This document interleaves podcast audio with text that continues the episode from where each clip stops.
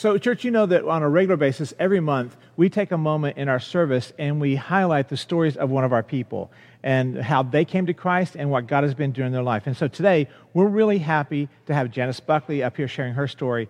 Janice and Frank have been coming here to Crossing for about 12 years. And so, right now, where you're sitting, um, give her a round of applause and welcome her to the microphone.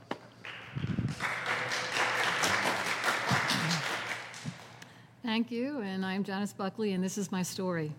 I was born and raised in Long Island. My parents were Catholic, and we went to Mass every Saturday at 5 p.m.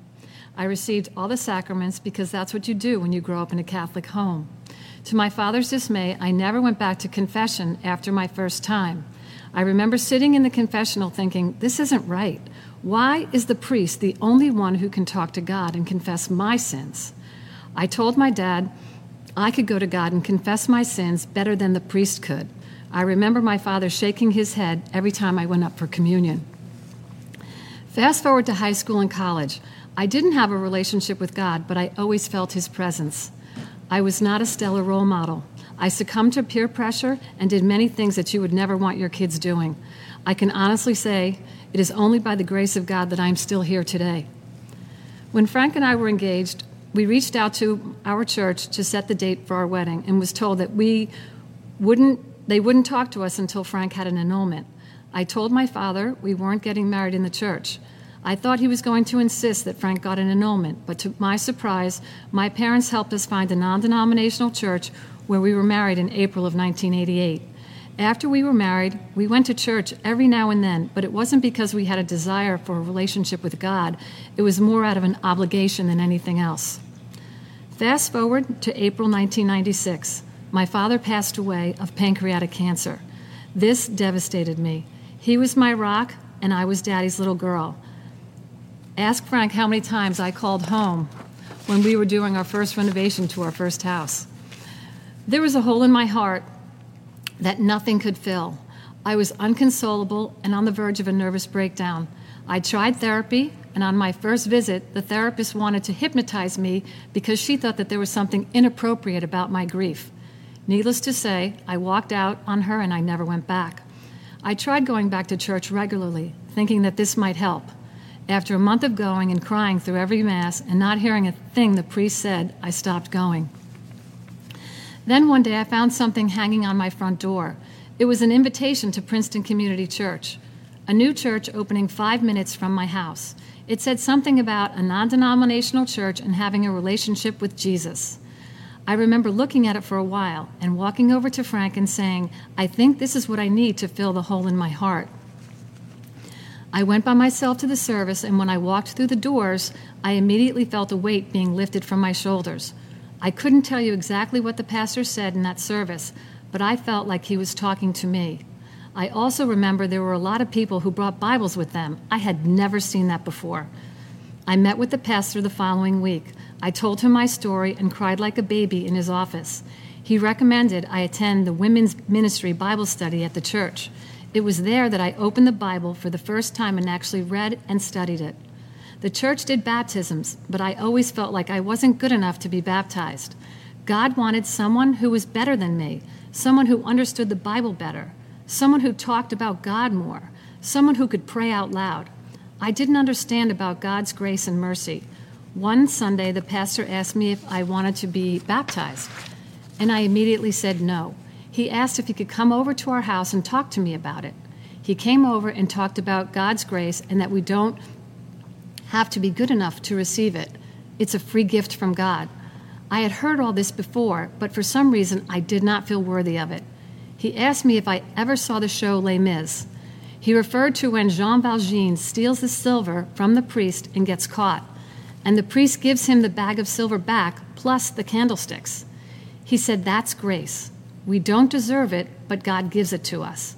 I finally understood I didn't have to be good enough or be able to quote scripture or pray out loud for God to love me. He loved me just the way I was, broken, there was nothing I could do to earn my way into heaven. I was never going to be good enough. All I had to do was believe that Jesus died for my sin, that he paid the penalty for all the things I did wrong, all the guilt and all the regret I had. I was baptized the following Sunday in March of 1997.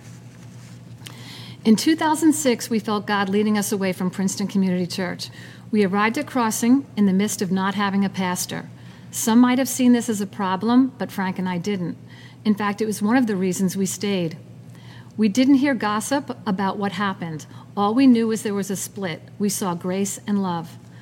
We were recipients of that love in 2007 when Frank had a heart attack. I was just about to leave the house to have a meeting with the youth director here when I received a phone call from Mercy Hospital in Pittsburgh telling me that Frank's flight made an emergency landing and he was admitted to the hospital. I can honestly say that the Holy Spirit drove me to crossing that day. I walked into Tim's office and started crying and explained what happened. Yes, I cry a lot. I didn't even have the phone number of Mercy Hospital. All I could tell Tim was what hospital Frank was in. Tim took over. He got the number for Mercy Hospital and played the pastor card and found out that yes, Frank did have a heart attack. I stayed there and made all the arrangements for my travel to Pittsburgh. Before I left, everyone in the office prayed with me. It was so comforting having those prayers blanket me and my family. I spoke with Frank's doctor before he, I left for the airport, and he told me that Frank's life was over as he knew it. He would never fly an airplane again. He said we should start filling out the disability papers as soon as possible. That doctor doesn't know the power of prayer. Frank was black, back flying nine months later. I knew God was taking care of me when my flight to Pittsburgh was the last to land before the airport shut down to a snowstorm.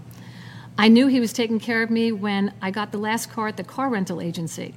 I knew He was taking care of me when I got lost on my way to the hospital and had a total stranger have me follow him to the hospital. Life was very uncertain at that time, but I knew God was taking care of us. I had a peace that everything would be okay no matter the outcome. God would provide for us. Philippians 4 7, and the peace of God, which transcends all understanding, shall guard your hearts and your thoughts by Jesus Christ. At Crossing, I have continued to grow in my faith. There have been some valleys where I've struggled with my relationship with God, but thankfully, God has placed people in my life here at Crossing that have helped me work through my struggles. I cling to Isaiah 41:10. So do not fear, for I am with you. Do not be dismayed, for I am your God. I will strengthen you and help you. I will uphold you with my righteous hand. There is no better news than Jesus bore my sin so that I might die and live die to sin and live for righteousness. I am a sinner. There are times when what I think, say, or do doesn't please him, and I don't praise him nearly enough for everything he has done for me. But I do know from Lamentations 3 22 and 23 that the faithful love of the Lord never ends, his mercies never cease. Great is his faithfulness. His mercies begin afresh each morning. This verse is why I love to watch sunrise. If you've never seen a sunrise, I highly recommend it. Teaching Sunday school to little four, five, and six year olds has been my ministry at Crossing.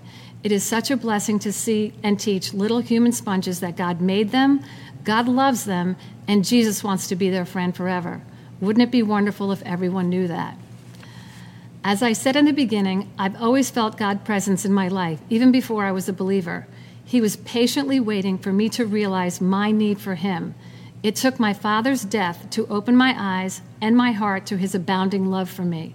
I don't have an earthly father anymore, but I am eternally grateful for my heavenly Father who loves me more than I could possibly imagine. Thank you.